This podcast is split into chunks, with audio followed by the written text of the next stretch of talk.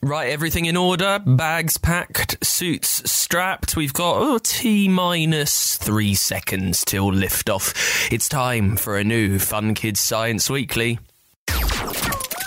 Welcome to the show, my name's Dan. This is the podcast that helps you explore the universe, helps you find all that sciencey, secrety stuff that's lurking through the solar system. And we've got loads of our friends that will help us out this week. On the way, we'll take a trip to the smartest school in the solar system, Deep Space High, to see why the Earth is made like building blocks. This rock you're standing on is a mixture of minerals, and minerals are the building blocks of rocks and everything else that makes up a planet. Building blocks? Like Lego? So, different combinations make different types of rock? That's right. But nearly all the minerals that make up the Earth come from just 8 elements. Also, we'll chat to a Mars quake expert. Her name is Anne Horliston. All about why we're looking underground on the Big Red Planet. We've gone there to try and find out, what Mars is made of. We know what Earth's made of, but we didn't know exactly what was inside Mars. So that was our mission, was to find out what is inside the planet. And I've got your questions as always. This week we'll look into how the galaxy around us was made and how far space actually goes. It's all coming up in a brand new Fun Kids Science Weekly. Let's kick things off with your science in the news. A mega volcano blast last year was felt on the other side of the world. You might remember we spoke about this time last year. A volcano erupted in Tonga last January, but a set of science instruments in the Atlantic Ocean picked up some very interesting findings and movements down there. These instruments, they sense seismic activity in the Earth under the sea, so if anything's moving, what the Earth is doing, if it's rumbling. And in the middle of the ocean, near Africa and Portugal last year, it picked up movements, earth tremors, from a volcano that erupted 18,000 kilometres away. How amazing is that? The world around us has so much power, so much force, that it can shake something on the other side of the world. Also, experts have found how echidnas keep cool. They're animals that look a bit like hedgehogs, and they're found across Australia. And scientists have discovered that they keep cool in the heat down under with a very strange, slimy method. Using special cameras, they've discovered these creatures use snot bubbles to take the heat away. Like elephants use water in Africa, it draws the heat away from your organs because it evaporates all that moisture into the sky. Like animals sweat, elephants use water, echidnas, they use snots to take the heat away. I love this. I love that there are so many different things about creatures all around the world, really strange ways that they operate that we're still discovering. And also, a charity in the UK need help to find a beetle. This charity called Bug Life is in the southwest of the UK, and they're trying to find the blue ground beetle, which is very rare. There have been a few spotted, but they're asking visitors to help them search, take pictures of where they find the creature. It's got a big blue back, and that will help the people who work there find ways that they can make the species grow and make it feel at home. It's amazing. People who are visiting a place, maybe on holiday, they're doing fantastic things to keep the population, to keep the ecosystem thriving. I love it. Let's dive into the world of how things are made then. For the last few weeks, we've been listening to the brilliant series, The A to Z of Engineering. We head to Engineer Academy, and we're exploring how different things are made. There's something for every single letter of the alphabet A right the way through to Z. So I guess what? That's acoustic guitars to zoos. Let's spin the amazing roulette wheel with the help of Engers, our engineering expert, and see what letter it lands on today. Hello and welcome to another Engineering Academy, where we're exploring an A to Z of everything engineering. Let's spin the wheel and see where we're engineering today. Over to Engers to spin the wheel. It's D, and D is for demolition. Thanks, Engers. With buildings, what goes up must come down. Well, at least when it's reached the end of its useful life. And demolition is the name given to the engineering of safe tearing down of structures.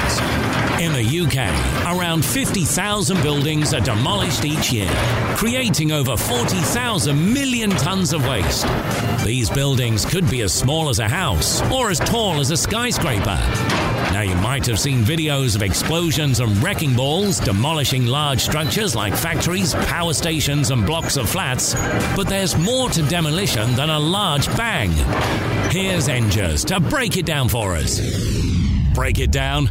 Get it? That's a terrible pun. So, for smaller projects, it's pretty simple. They use tools such as pneumatic drills and lump hammers and mechanical vehicles like cranes and bulldozers. Larger buildings need more powerful equipment, like wrecking balls, which are heavy metal balls on chains, which are swung by cranes against the structures. They're particularly good at smashing up masonry. That's things like stone and concrete, but they can also be used for other materials too. Although they look like giant conkers on a string and are fun to watch, they aren't the safest of equipment, so are only used as a last resort. Metal beams and similar structures might be cut up using angle grinders and flame cutters, such as oxytorches. Other tools that can help make short work of a project are things like rotational hydraulic shears and rock breakers, which can slice through wood, steel and concrete, and are great to use when using flames would be dangerous. So that's a lot of tools in the armoury, but whether big or small, how do you get demolishing? The first step is to carefully inspect the building and any plans of the structure to identify any dangerous or harmful materials, such as asbestos, which can cause health risks if breathed in. Any such materials must be carefully removed. Utility supplies such as gas, electricity and water must also be disconnected. When all the preparations are complete, it's time to get to work. For small buildings, hydraulic excavators can be used in what's called an undermining process. This is where the lower parts of a structure are smashed to topple the building over. Demolition engineers are specialists at knowing exactly where to hit to get the building to fall in a controlled and safe way, falling in a safe direction that leaves the rubble in the right place for the cleanup operation. In some cases, machinery will be used to demolish a structure down to a manageable height before it's then undermined. To control dust, water hoses are used to maintain a wet demolition. These might either be held by workers, secured in fixed locations, or attached to lifts to gain elevation. But what if your building is quite large, like a tall chimney, a smokestack, or even a bridge? Well, they can be destroyed by implosion using explosives. Imploding a structure is very fast. The collapse itself only takes seconds, and an expert can ensure that the structure falls into its own footprint so as not to damage neighbouring structures. This is essential for structures in dense urban areas. The process is far from risk-free though, and badly executed could be disastrous. Falling structures may damage neighbouring buildings, and flying debris can injure onlookers. It can also be dangerous when the explosives partially fail. That might mean a structure ends up tilting at a dangerous angle, and because of undetonated explosives, it can be difficult to approach safely. Another danger to consider is the air overpressure that occurs during the implosion. If it's a clear day, the shock waves will travel quickly upwards, but if there's dense clouds, shock waves will travel sideways, and that could cause damage to nearby buildings. Controlled explosions are pretty spectacular to watch, but they're really only used if no other method is possible because of these risks. Preparing for an implosion takes a lot of work. Anything of value, like copper piping, or anything that could cause harm in the explosion, like glass, will be removed. Engineers will select specific columns within the structure to attach the explosives. Holes will be drilled and high explosives placed in each hole. Smaller columns and walls might be wrapped in detonating cord. Engineers will try to use as little explosive as possible and will plan a progressive collapse, with detonators going off one after the other. Areas Those with explosives are covered in materials to reduce flying projectiles, and workers and onlookers will be kept at a safe distance. Then it's time for the countdown. 3, 2, 1. As you can imagine, large structures will generate a lot of rubble, and the cleanup operation can take a long time. Today, much of the demolition waste can be reused. It can be crushed up to make what's called an aggregate, a key ingredient in concrete and road building. Thanks, Engers. So that's our take on the letter D for demolition. It's been a delight. If you'd like to check out some other types of engineering, why not check out design, drainage, drilling, or device engineering? Engineer Academy, created with support from the Royal Academy of Engineering. If you would like to find out more about the A to Z, visit funkidslive.com/engineer.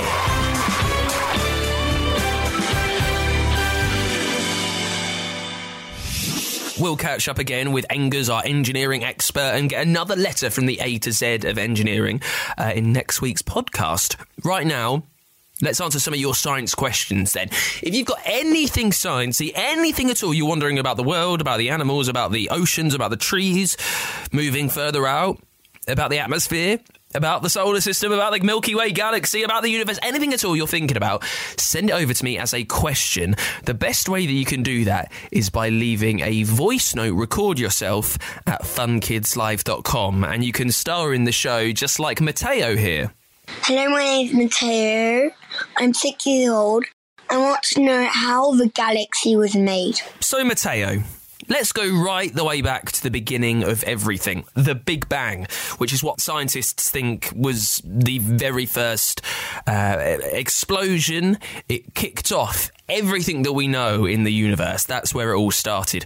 Right after the Big Bang, there was a lot of stuff flying around, a lot of matter flinging all over the place, and gradually, because of gravity, that's the force that attracts two objects together, some of that matter joined, it clumped together.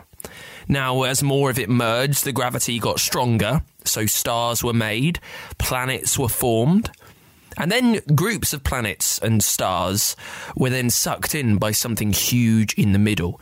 They fell into its orbit, just like we do around the sun. We are in the sun's gravity. We can't get away, which is why we spin around it every year. And all that stuff that was following one big thing in the middle becomes a galaxy. It's all to do with gravity and matter attracting each other. Matteo, thank you so much for the question.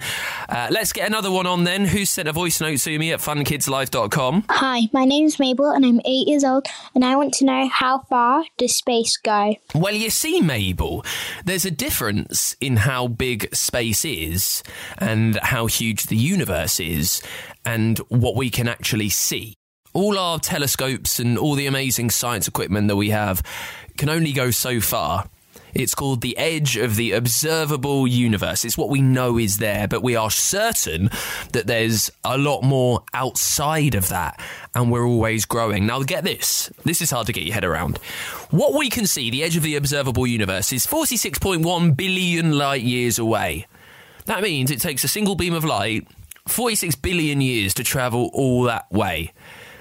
Now, it's amazing when you think that the universe is only 13.8 billion years old. So how are there things that are so much further away? It's because everything's growing, everything's expanding all of the time. It's like when you blow up a balloon. The balloon itself doesn't just grow, but everything inside it expands too, doesn't it? That's kind of what's happening when the universe is expanding. It's growing out. Or maybe it's not growing outwards at all. Experts think it might even fold in on itself, become like a tube, maybe like a straw you might drink from. Mabel, thank you so much for the question. If there is anything sciencey that you want answered on the show next week, you can leave it for me as a voice note, star in the show, just record yourself, send it over at funkidslive.com. Now, for this week's Dangerous Dam, where we look at some of the meanest, strangest, most amazing and deadly things around, we're headed to South America. Come on then, let's fly to the country of Venezuela. It sits right at the top of the continent, a little to the right of Mexico as you look at it. In Venezuela, you'll find the Angel Falls. It's a spectacular wonder of our world. It is the tallest waterfall in the world. The waterfall's from 979 metres in the sky, right in the heart of the jungle. That is 15 times the height of the famous Niagara Falls that you might have seen a picture of. The water rushes over the top, plunging down a clear, rock-free drop of over 800 metres. Nothing gets in the way as it falls that length. The surging water goes right from the Churun River straight over the sheer rock face. Now, when it first hits the ground, it swirls and spits for many more 100 metres over rocky rapids which churn and roll down the valley into the huge jungle below. The water at the bottom spreads to 150 metres wide before hitting the floor. It's such a spectacular sight. Right in the middle of the jungle, the Angel Falls. The best way to see it, though, through all of the dense forests, the trees, all the vegetation, is actually to fly right above it and to see this beautiful spectacle from the sky. Problem is, as beautiful as it is, that sheer force of water on the Angel Falls, rushing over 800 metres to crash land down, is certainly dangerous. What a force that has, churning over rocks and rapids, it makes it truly deadly. So although it's stunning, it earns the Angel Falls a place on our Dangerous Dan list. It's the Fun Kids Science Weekly. We are heading into space right now, talking rumblings on the red planet with Dr. Anne Horliston, who is a planetary seismologist. Anna, thank you for joining us. Thank you for having me. So you're part of NASA's InSight mission team. This was a launcher that went to Mars almost 5 years ago now to study what's actually inside the planet. It's all about Mars quakes. So start us off, what's a Mars quake? Well, I guess you're all familiar with the idea of earthquakes, which obviously we have on Earth, which formed when the plate tectonics, the tectonic plates on the Earth, move around. And on Mars, we also see Mars quakes. So it's just like an earthquake, but on Mars. So how much do we know about what makes up Mars, what's inside it? Here on Earth, we have the crust, we've got tectonic plates, we've got inner and outer layers, we have the core. How much do we know about that, but up on the red planet? Well, now we know quite a lot. So Mars also has a crust. It's not split into tectonic plates, but there are fault lines on it from old geological activity. So Mars used to be really hot, and there were big volcanoes that are now mostly extinct, and there's big canyons and trenches and all sorts of faults that are still moving. So we have the crust. And underneath that, we have the mantle, which is quite like the Earth on the mantle we have here on Earth. And then we have a core inside it, which is also a bit like Earth's core in that there's at least a large part of it that's liquid. So the difference between Earth and Mars is that we don't know whether there's a solid inner core inside Mars yet, but all the other things we have managed to confirm with our latest mission there. And earthquakes are usually made by the shifting, these moving of the tectonic plates and everything kind of rumbling on beneath them. What causes the Mars quakes? So most of the Mars quakes we think are probably caused, well, a lot of them are caused by cooling of the planet. So obviously all the planets when they form are quite hot inside. And so they try to lose heat. And if you think of maybe like if you had a cake and you bake it and it comes out of the oven and it's all nice and risen and it's still hot, and then it might cool and it will kind of collapse on itself and form cracks on the surface. The surface of Mars is kind of like a cooling cake. And there are also areas, obviously, like where we've had volcanoes where there might be some ancient lava flows underground that are moving, and that would cause the surface above to crack as well. So this InSight lander is roaming around Mars. What are we trying to find out with it? So InSight, it's not roaming, it's a static lander, so we just sit in one place. But we really wanted to find out. So if you want to find out inside a planet, the only real way of looking inside a planet is to use like earthquakes or Mars quakes or Venus quakes or moon quakes, because it's the only way to get energy that passes all the way through the planet. We can't drill deep down into the planet. So we've gone there basically to try and find out what Mars is made of, because we know what Earth's made of because we've been studying it for a very long time, but we didn't know exactly what was inside Mars. So that was our mission, was to find out what is inside the planet. And how is this launcher doing that? Did you say we can't drill down inside Mars? No, well, I mean, in that we can't really drill down into any planet beyond a few kilometers or so. So on Mars, we did have a little probe that was trying to drill down just 5 meters. That was trying to take the temperature of the top of the planet. And we found that really, really hard because the sand is not like the sand we have on Earth. So the little mole, we called it a mole. It was a probe that was supposed to hammer its way into the planet, but it just couldn't do it. So yeah, it's very hard to get anything, a robotic mission to drill into a planet. But the seismic instrument has been working really, really well. Actually, we did lose power just about 3 weeks ago now, but it was working very well for 4 and a bit years. So what is it doing then? So this launcher there in one place, it can't go down. It's judging this seismic activity. How is it doing that? What's the kit? What's it looking at? Okay, so we have what's called a seismometer, and it's put right on the ground on Mars. So our lander had a robotic arm. It lifted the seismometer from the deck of the lander and put it onto the ground. And it literally measures the vibrations of the ground, just like a seismometer does on Earth. So a seismometer, I don't know whether you might have an app on your phone that can do this. It will literally measure the shaking of whatever it's sat on. So our seismometer is sat on the ground of Mars, and it listens to the way the ground shakes. And often the ground just shakes because there's like wind blowing past, and that shakes everything. Just like you hear the sound of trees being blown around on Earth, but we don't have trees on Mars, but it still shakes the ground. But then also earthquakes. What an earthquake does is it releases a shock wave. If you've ever dropped a stone into a puddle and you see those waves rippling out across the puddle, an earthquake does the same but to the ground. So it shakes the ground and causes waves to travel all the way through the ground and shaking of the ground. And we can record that. So a Marsquake, an earthquake, wherever we are, we can record it wherever it happened on the planet. And how are Marsquakes telling you what the red planet is actually made of? So we've got a couple of different things. So firstly, we can look at where they've happened, and that can tell us what's happening in those regions. But looking at the deep inside of the planet, if you think of, say, a sound wave, if I hit like a piece of a glass or something. In fact, I could do this right now. I don't know how well this will come across, but if I've got a glass in my hand, and if I flick it, you get a nice ringing noise from it. I hope that came across. Yeah, amazing. Yeah, if I hit something else, so I'm going to hit the back of my phone now. That's a really dull, thunking noise. So you get different sound waves for different things. Everything has a different resonance to it. So by looking at the waves that we've seen that have traveled through Mars, we can tell what the inside of Mars is, because we have an idea of what it might be like. We assume it's like the inside of Earth. So we think, okay, the energy should sound like this, or it should look like this. It should take that long to get to us from wherever it started. And so we do that with the shock waves. So we can use them to tell us exactly what is inside the planet. And we've been really, really lucky. So we went there with an idea of what the inside of the planet might look like, and we said, we've seen Marsquakes and we think they're this far away.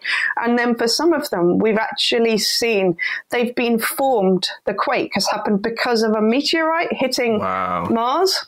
And so we've got an image, a photograph from other satellites that are orbiting the planet that show us exactly where the Marsquakes happened, because they're actually things hitting the planet.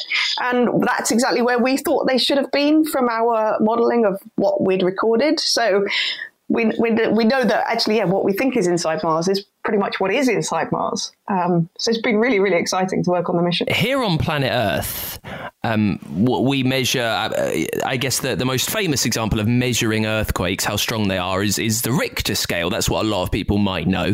And the different sizes of earthquakes, the strengths, you get different numbers, and you might not feel them. It might cause utter destruction.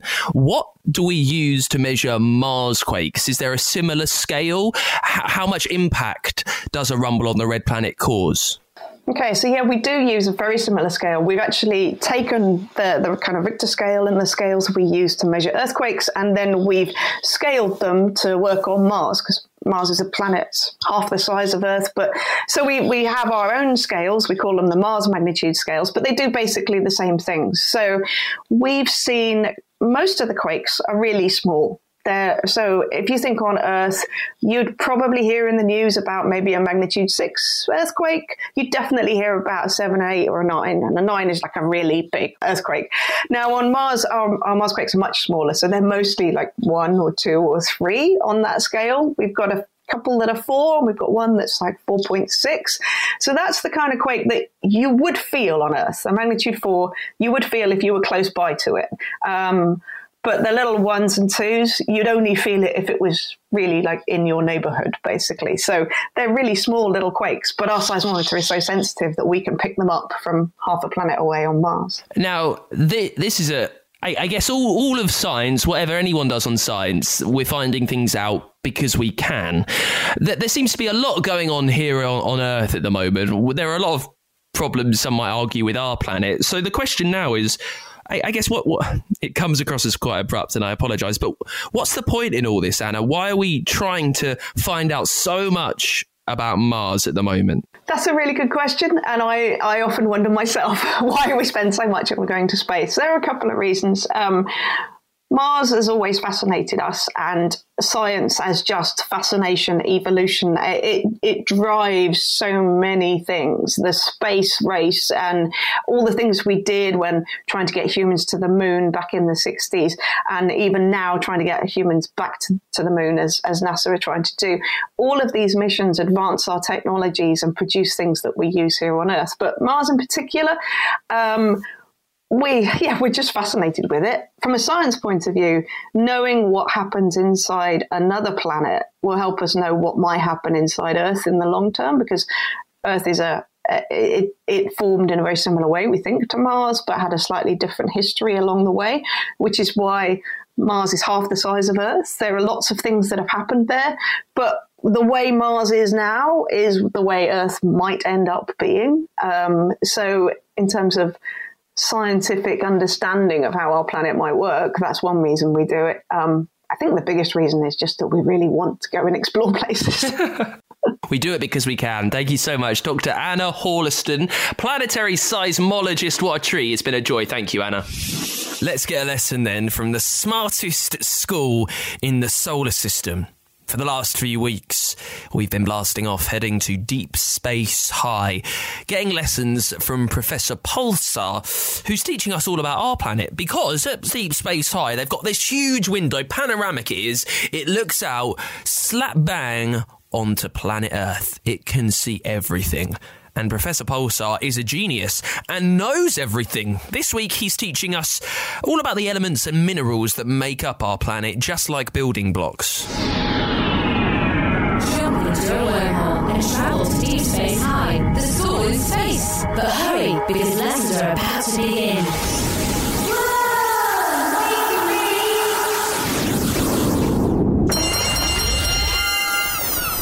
Hey, Pulsar, I heard there's this one planet that's totally made of diamonds. Makes the Earth feel a bit boring. Maybe it's just this trip that's boring. Hey, cheeky.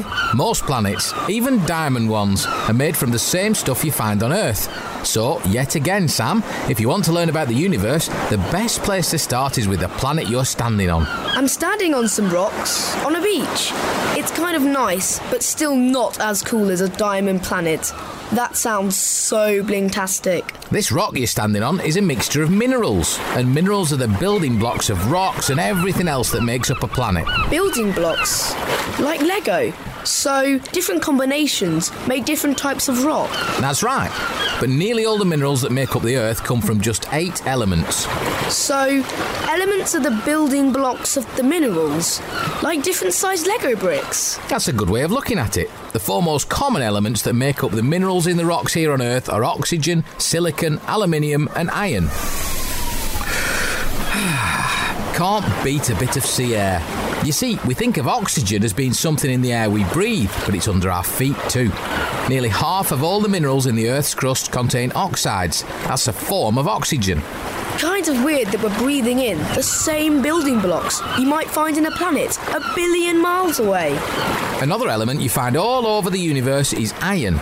Like many other planets, it's what makes up the core at the centre of the Earth. Think about that the next time you're shutting your iron garden gate. And check out all this sand. What's sand got to do with planets? Sand is made of compounds containing silicon, something that's very common in the universe. You find silicon in the sun and stars, and in some asteroids too. Nearly a quarter of the Earth's crust is made of silicon compound, and we know that the planets near our sun have lots of silicon compounds too. So this handful of sand has made up the same Lego blocks as on Mercury and Venus. That's right, and Mars too. Planets that are further from a sun tend to have fewer mineral composites in common with planets like Earth, which are nearer. They're often more gassy, which scientists think happens because gases get blown further by the solar winds. But the building blocks are the same wherever in the universe you are. And with building blocks, you can build almost anything, even a diamond planet. It's certainly possible. Deep Space High, Earthwatch, with support from the Royal Astronomical Society. Find out more at funkidslive.com/deepspacehigh. We'll have another lesson from the smartest school in the solar system, Deep Space High, with Professor Pulsar next week on the show. That is it for our Fun Kids Science Weekly this time out. Thank you so much for listening. If you have a question that you want answered, you can be a star of the show. Get in touch. Head to funkidslive.com. We've got this really easy record a message bit. You click the button, you say what you want, leave your name, and then it sorts it out and it comes to me so I can do all that science digging for you. I'd love to hear from you next week. If you've heard any series today that you want to hear more of, well, we had AZ of Engineering, we have had Deep Space High. You can get more of those on Apple, Google, Spotify, wherever you get your shows, and on Fun Kids Podcasts Plus too. Fun Kids, we are a children's radio station from the UK. Listen all over the country on your DAB digital radio and at funkidslive.com.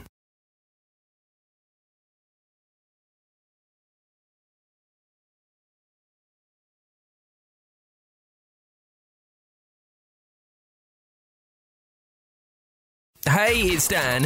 If you're enjoying this show, I think you'll really love the Fun Kids Science Weekly. This week on the podcast, you can hear from Anne Horliston, who is a planetary seismologist. She tells us why we're studying Mars quakes. We've gone there to try and find out, what Mars is made of. We know what Earth's made of, but we didn't know exactly what was inside Mars. So that was our mission, was to find out what is inside the planet.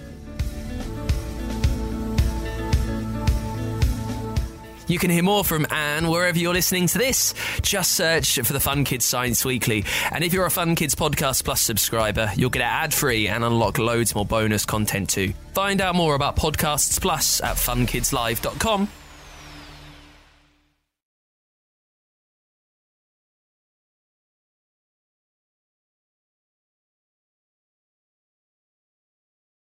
And that is it for this week's episode of the Fun Kids Science Weekly. Thank you so much for listening.